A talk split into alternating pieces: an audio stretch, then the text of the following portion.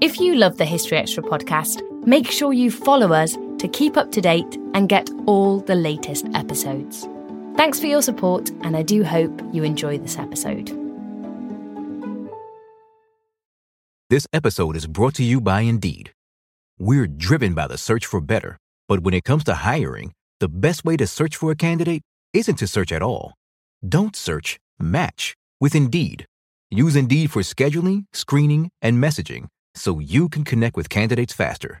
And listeners of this show will get a $75 sponsored job credit to get your jobs more visibility at Indeed.com slash History Extra. Just go to Indeed.com slash History Extra right now and support our show by saying you heard about Indeed on this podcast. Terms and conditions apply. Need to hire? You need Indeed. This episode is brought to you by Visit Williamsburg. In Williamsburg, Virginia, there's never too much of a good thing. Whether you're a foodie, a golfer, a history buff, a shopaholic, an outdoor enthusiast, or a thrill seeker, you'll find what you came for here and more. So ask yourself, what is it you want? Discover Williamsburg and plan your trip at visitwilliamsburg.com. When you need mealtime inspiration, it's worth shopping Kroger, where you'll find over 30,000 mouthwatering choices that excite your inner foodie. And no matter what tasty choice you make, you'll enjoy our everyday low prices, plus extra ways to save, like digital coupons worth over $600 each week. You can also save up to $1 off per gallon at the pump with fuel points. More savings and more inspiring flavors make shopping Kroger worth it every time. Kroger, fresh for everyone. Fuel restrictions apply. Hello,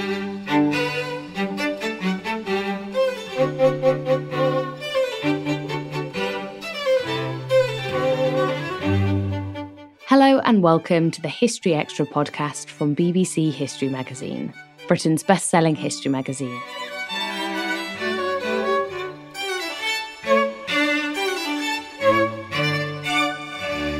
Hello, and welcome to History's Greatest Mysteries. I'm Rob Attar, the editor of BBC History magazine.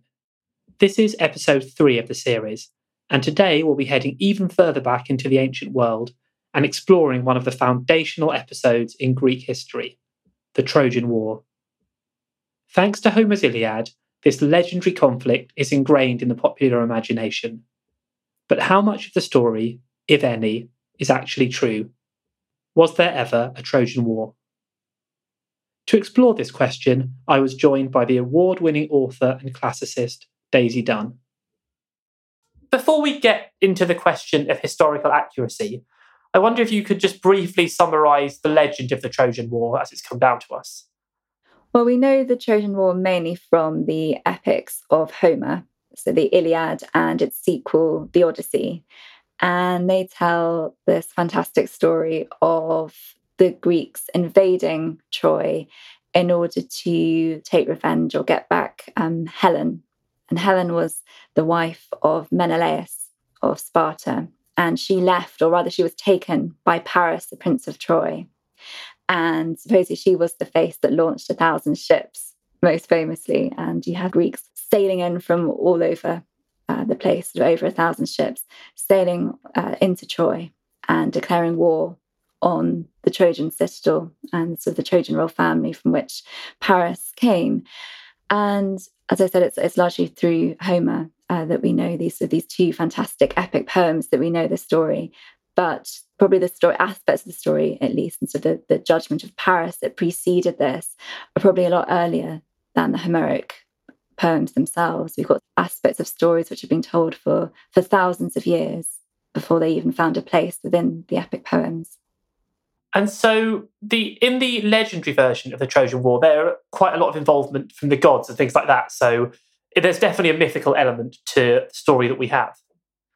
Undoubtedly, I mean, you've got uh, the gods very much sort of taking sides on the battlefield. Some of them get behind the Trojans, others get behind the Greeks, and it's not really a very fair contest, should we say, for a lot of the men who are on the battlefield. Obviously, at an advantage if they have a god or a goddess helping them. And a lot of it, I mean, even King Priam, he is actually very kind to Helen, for example, whereas lots of people aren't, because he says, oh, it's not you that's to blame. It's clearly the gods in all this who are to blame for the conflict altogether.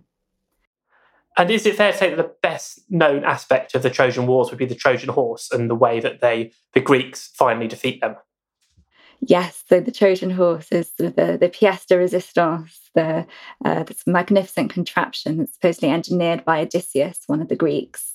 And all the Greeks sort of clamber inside and they wheel this horse into the citadel and finally storm it. And that supposedly brings about the fall of Troy.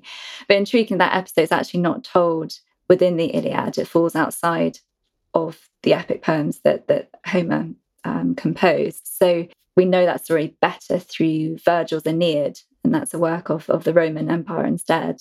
Again, these are kind of a whole network of stories and traditions which were which were told, um, but that we don't find sort of every aspect of them within Homer. And what do we know of the provenance of Homer's poems themselves in terms of where they were written, when they were written, and even who wrote them? this is again another of those million dollar questions. Who was Homer? Did Homer exist? Was Homer a man? Was Homer a woman? Was Homer plural? What we can say is we believe that the, the epic poems of Homer reached something like their complete form uh, in the late 8th or the early 7th century BC. They probably started life a lot earlier than that. We know that something behind them was the oral tradition. So they were products of a, an age which lacked literacy. So they weren't written down initially, they were told by being sung, probably to the accompaniment of the lyre, by bards. And they would have changed, they'd have developed, and they accumulated material as they went on. They're passed down generations. People remembered them, um, people sung them to each other. So they weren't fixed in any kind of sense until much, much later. So Homer as a, as a term is complicated. I think in the ancient world, people certainly thought that there was an author called Homer. There wasn't any doubt that Homer was the author of the two epic poems. But no, no one could really say for sure who Homer was. So people came up with all kinds of stories. I mean, the word Homer wasn't a traditional name in Greece. Um, it could mean various things. So some people said, oh, it meant it meant blind. And the idea that Homer was a blind poet became a very popular popular one. Um, lots of people carved busts of Homer and showed him as blind. Um, Homer could also mean hostage. So people said, oh, maybe he was a hostage poet and he came up with these stories in his captivity. Um, there are about seven ancient cities that claim to be his home. Chios was one, one of them in particular. And there was a band of singers called themselves the children of Homer who were sort of performing his epics quite early on, sort of around the 6th century BC and then supposedly he died on Ios. There's sort of all these different places, but I think what what they have in common is they all six out of the seven at least form part of the same kind of area of Greece. It's either sort of on the islands just off the west coast of Turkey or the west coast of what we call Turkey. So it's that kind of region and the clues and the dialect the poems that they came from that part of the world rather than from mainland Greece. And Homer's, it, well, if there's a Homer, these poems are actually being written down several centuries after the Trojan War supposedly took place. Is that right? That's exactly right. So the Homeric epics, let's just give them the date for argument's sake of around 790, 800 BC. They're actually describing events in the late Bronze Age, so about at least 400 years earlier. So even though these are two poems, I think it kind of makes sense in a way to think of them almost like historical novels. If you think you have a historical novel today, you'll read it and they'll be full of phrases um, that we wouldn't use and sort of mentioning uh, mentions of things that we wouldn't come across of you know horses and chariots or whatever else. But then there'd also be phrases that we're familiar with that inadvertently find themselves in there. If we think say 2000 years time can you imagine someone finding one of the historical novels that was written last week? They'd be quite confused as to when it was written because they'd know from other evidence that certain aspects of it were not around now. You wouldn't find horses and chariots in the year 2021 at the same time they'd find hints and bits of language which uh, we use all the time, but we don't really realize that belong to our age rather than the earlier age. So it'd be a complete sort of jumble. And Homeric poems are very much like that. They're a jumble of aspects where Homer is trying to make the descriptions sound older than they were. They're sort of conscious archaisms, things that try and evoke this late Bronze Age from before his own time. But there's an added complicating factor in that they also, because of this oral tradition behind them, there are certain words and ideas which have been passed down and sort of remembered. There are sort of memories which are embedded within them. So you have a whole mishmash of time periods and chronologies within the Homeric poems, which is what makes it so complicated to say when exactly they were written or who Homer was. But do we have a rough date then for if there was a Trojan War, when the Trojan War would have taken place?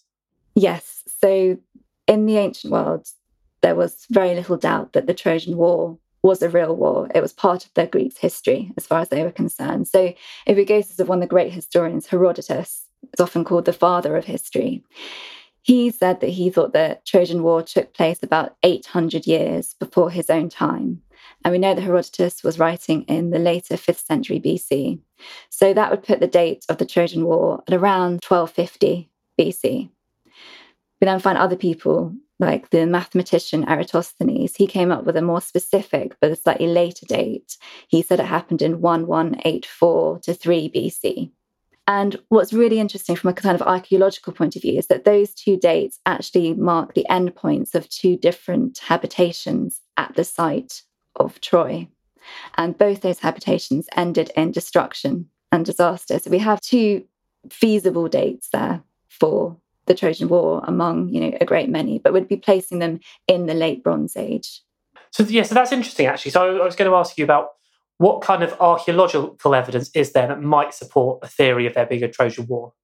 We've got to go sort of to the to the site of Troy first of all, and that was in dispute for quite a long time. It was sort of in the, the late 19th century that finally uh, there's a, a, chap called Frank Calvert, and he came across this site uh, at Hisarlik. I'm sorry, my Turkish pronunciation is probably not very good, um, but that is near the Hellespont uh, on the west coast of modern Turkey.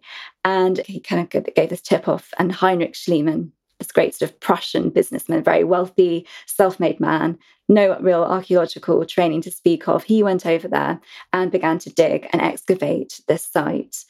And he uncovered sort of the earliest evidence that we have for the Trojan War. Unfortunately, he did it in quite a haphazard manner without having this very sort of rigorous archaeological training that other people would have had even then. Uh, he went with the idea, well, Trojan War was a long time ago, so therefore I've got to dig as deep as possible. Um, so he did that. He dug, dug, dug, and consequently disrupted a lot of the layers. And he uncovered amazing things like fantastic jewelry, um, lots of gold. And he famously sort of dressed his young wife up in some of uh, this jewelry. But later he found that actually a lot of what he'd found was several hundred years too early to have belonged to the period of the Trojan War. So it was mainly sort of later archaeologists in particular who, who went sort of in the 1930s and uncovered more and tried to really separate Troy into layers, into sort of different strata. And mainly they're in agreement that there are about 10 main habitations at this site and within those various other substrata. But the ones that interest us in terms of a, a Trojan War are the layers that we broadly call Troy 6 and Troy 7. And within those layers, we find some certain things that, that ring true from what we hear in, in Homer, for example. So Troy 6 was the grander of those two cities. And Troy 6 contained these amazing limestone walls built of huge um, limestone blocks tall walls, about four and a half meters thick in places. So absolutely magnificent walls. And in Homer, we hear of um, these walls surrounding Troy. So there's a, a, wide and very beautiful wall that surrounds the ancient citadel. And he claimed that it was actually built by Poseidon, the sea god, in order that the city would be indestructible. So there's an element of that. Um, we also find sort of towers. We find a south tower, for example, on the, the main entrance, probably to the citadel, built slightly later. And when archaeologists were excavating, they found these walls were destroyed and then rebuilt. And during the period when they were rebuilt, in this kind of Troy 7 period, certain changes were made to the city. And it was slightly peculiar because before, Troy had been really expansive with, sort of wide cities, quite spread out. But suddenly, we get a load of what people often call them kind of shacks almost sort of single room accommodation built, lots and lots of these little houses built next to each other in very sort of close proximity. And almost all of them had built, sunk beneath their floors, these really, really enormous storage jars for grain or for sort of other produce, which suggests some kind of effort to stockpile, I think. That's what we'd say. So it's quite bewildering, this evidence that we're presented with. And there's sort of certain arguments as to what actually could have happened because most people for a time were saying that Troy 6 was probably destroyed by earthquake. We found sort of the walls have fallen down. We've got human remains crushed beneath masonry. But there's also evidence of fire. And within this, there's also evidence of conflict, I would say as well. There are bronze arrowheads, there are bronze knives, there are axes, there are uh, slingshots with kind of terracotta pellets. And we can't say definitively, oh, these are the instruments of war that were used in a Trojan War. But it's interesting that they were there, they're in the soil, um, and then that sort of Troy is, is destroyed and then very hastily rebuilt, but in not quite to the grandeur that existed before, and what looked like preparations for, for future conflicts. So the archaeological evidence, while it may not conclusively support there being a Trojan War, certainly doesn't go against the theory of there being such a conflict. Is that fair to say?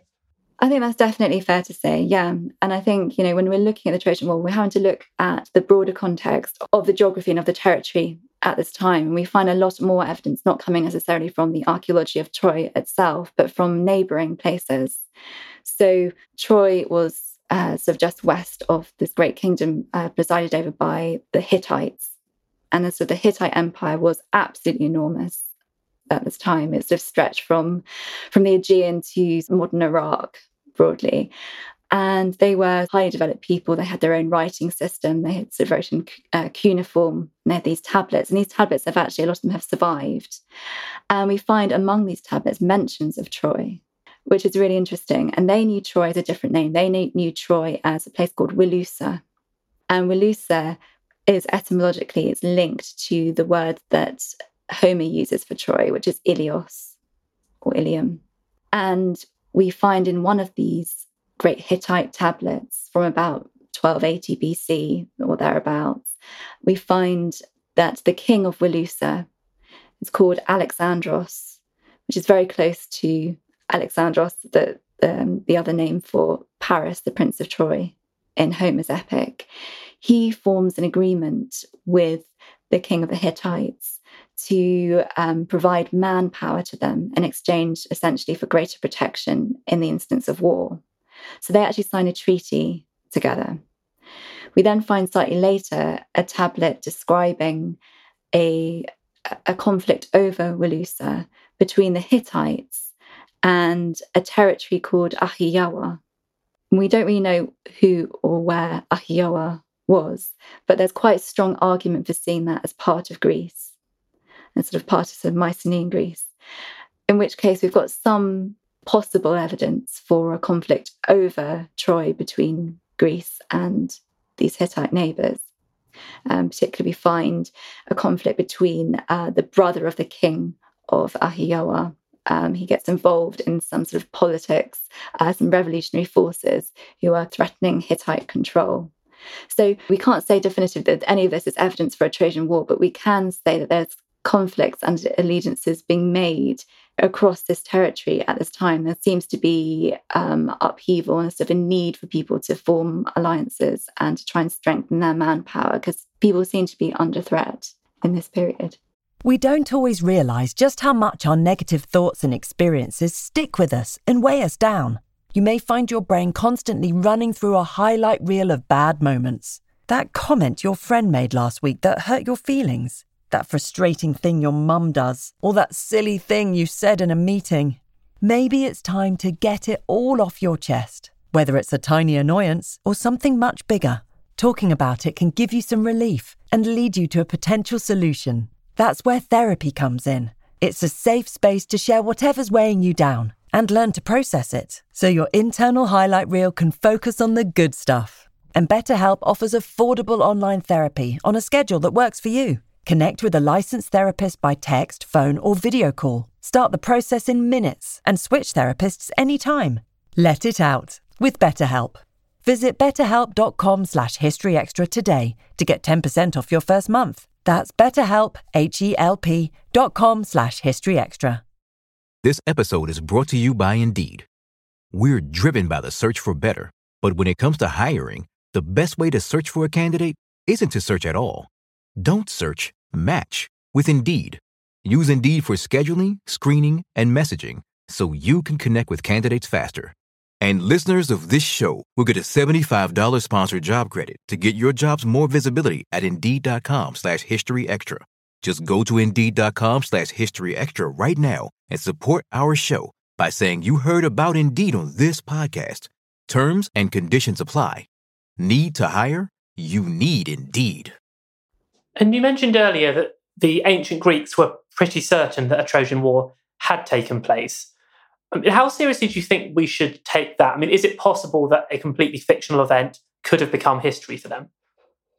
I think it's possible, but having said that, I when you look at we may not have as much of Troy as we would like to have, but we have similar places. So we have um, so the Mycenaean era is the one that's really being celebrated in in Homer, and so much of what Homer actually describes actually rings true of the archaeology in these other places as well. So forget about Troy for a moment. We think about King Agamemnon, who's the, sort of the leader of the Greek army. He's said to come from Mycenae, and Mycenae is sort of rich in gold. And My, Mycenae is one of these great centers of Mycenaean civilization in the Peloponnese, um, great palace again, enormous walls, a palace with a throne room, uh, with astonishing sort of network of rooms. Nestor, another of the great Greeks in the Iliad, uh, he comes from sandy Pylos. And Pylos, again, is another great Mycenaean center with huge palace and uh, lots of graves being excavated as well. So we've got all these places of, of great grandeur and wealth, which are coming up in the poem, and we can see them there on the soil today. Like we can see in all these places that these are fantastic archaeological sites, and a lot of parallels can be drawn between what Homer's describing and what you can actually see in the ground right now. So I think it's very difficult to say that Homer is entirely fictional because it just it doesn't seem that way when you look at the sort of the broader picture, not just at Troy, but also across these great Mycenaean centers as well. I think with Homer, we're probably more likely looking at a sort of an artistic interpretation to use another phrase, of a conflict that took place or a network of conflicts. I mean, it's very difficult to believe that over a thousand ships would have gathered from all over Greece and descended on this fairly small place of Troy and uh, have sort of fought there for 10 years, as is the case in the Iliad. There's no way. I mean, that just seems slightly unreasonable. I think we're sort of in Homer, he's kind of elevating what might have been a smaller conflict or a network of different conflicts. And he's almost using it as a last hurrah, I think, for the Mycenaean age. Because what we know is that soon after the period of the Trojan War, these great Mycenaean civilization actually suffers a dramatic decline, which has never really properly been explained. So, in some sense, the Trojan War looks like an allegory for this period of change, really, really drastic change that happened. And do you think that's why it had such a hold over the ancient Greek imagination even until today? I think I think so because I think that I mean something we often attribute to Homer. We talk about golden age thinking. We talk about golden age thinking, and the people in the epics they all seem to be convinced that their own ancestors were bigger than them, they were stronger than them, they were mightier, they were braver, they were greater, in all these different respects.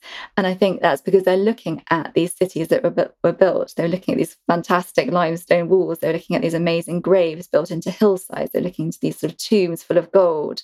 And they're thinking, God, we don't measure up to this at all. We've really declined with the times. And I think we almost suffer that same feeling sometimes. I think we can look at some of the buildings. You know, we look at, I don't know, Hampton Court Palace, and we think, God, we're not doing anything on that scale today. They must have had really some strength that we we sort of some skills that we've we've lost, or the kind of a determination. Something's gone, and we we kind of see our own times as being inferior to the ones that came before. And I think with Homer, you can understand why the Greeks probably felt the same way when they're looking at the remains, even though a lot of these palaces were destroyed. They're actually destroyed at the same kind of time as Troy, again, hinting at this widespread event of disaster that's happening at this time there were still remains that people would have seen in Homer's time. They'd have seen, as we still do see today, this great gate with the um, lions at Mycenae. You might have seen it sort of photographed quite widely. It's actually lionesses, I think, at the top. We know it is the Lion Gate. which, you know, there's these massive lintel, and you're thinking these would have taken giants, surely, to build something like that. And they're seeing aspects of this which really reinforce their belief that there were sort of a greater um, age of warriors that came before them. And are there any historians or archaeologists these days who actively discount the possibility of there being a Trojan War? I think a lot of them do. I think um, I don't want to misquote him, but I'd say um, so. Paul Cartledge, for example, fantastic Greek historian. I think he denies the existence of a Trojan War. Quite a lot of people. That's a very common position. I'd say. I mean, classes are divided. You'd find very few who will stick their neck out and say, "Yes, absolutely, there was a Trojan War, exactly as Homer described. Um, it happened, and this is the proof for it." Because you can't really do that. But you will find a lot who will say, "Absolutely, categorically not." It a story, albeit drawn from certain aspects of the world that we can still see today. And I'm, I'm, you know, I'm probably it's probably obvious by now. I'm, I'm in that group that says that I, I think there there is enough to say that there was a Trojan War, if not on the scale that Homer described. Is there any evidence that could possibly be uncovered that might settle this question either way? I think we're looking potentially at finding more at Troy in the layers that interest us. So, Troy 6 and Troy 7, it would be interesting, for example, to know we know that there was sort of widespread fire in both these levels. Was it definitely, is there anything we could find that we could say, oh, yeah, that was a, a man made fire rather than this is just a sort of a natural house fire that got out of hand or this was an earthquake and then fire spread it'd be nice to find we're not exactly going to find toe or anything like that but there's something that would explain why this happened. Is there evidence that man was involved in some respect and it wasn't just a natural disaster? Because we know that troy does sit in an area which is very prone to earthquakes. I don't think we can explain the whole destruction of troy 6 its glorious city purely through um, an earthquake. I think there's just too much other um, evidence to, to consider and why do you think people care so much about whether the Trojan War was real? Why is this one of the great mysteries that people still debate today? I think it's partly it's, it's the most famous story that's come out of Greece and Rome, and it's the one that obsessed the Greeks and the Romans most. So, if you're looking at any evidence from Greece and Rome, if you're looking at any work of literature, any work of history, there will always be some mention of Homer, some mention of Paris or Hector or Troy. It just infiltrates so much of classical culture. It's their foundation myth in so many ways. It's almost like the Homeric epics, almost like their Bible. It's, it's part of their culture, and you can't really understand Greece and Rome without it.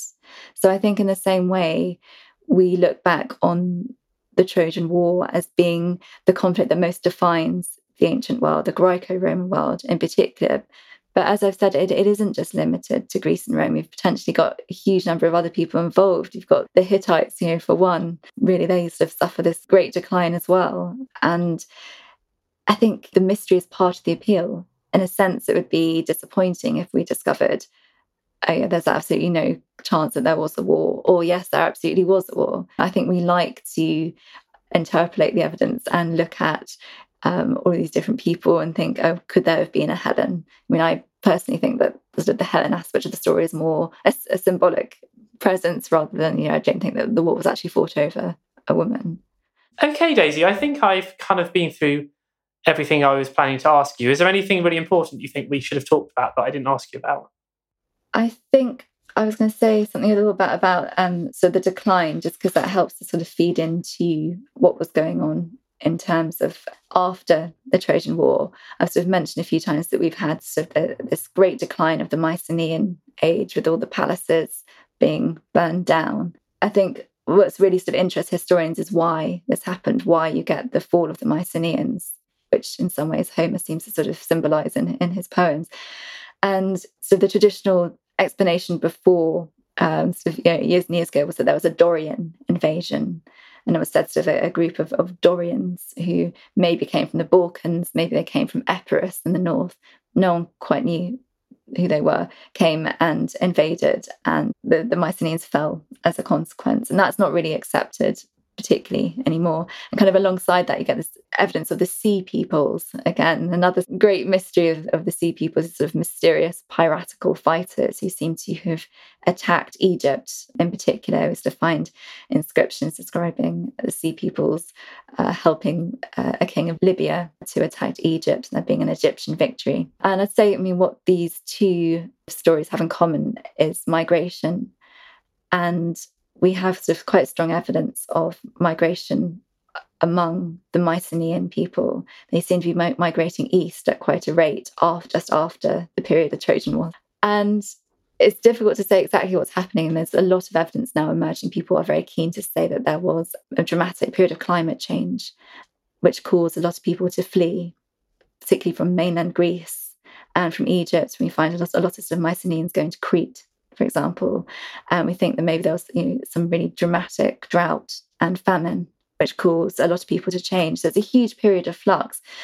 But then at the same time, it's really, really tempting to connect all of this to the period that's come before with the Trojan War, supposedly, or you know any of these other wars that were happening in the same period. And uh, certainly, if you look at Thucydides, another of the great historians of the ancient world, he actually said, he said the late return of the Greeks from Troy gave rise to, to many changes and strife was quite general, he says, in the cities.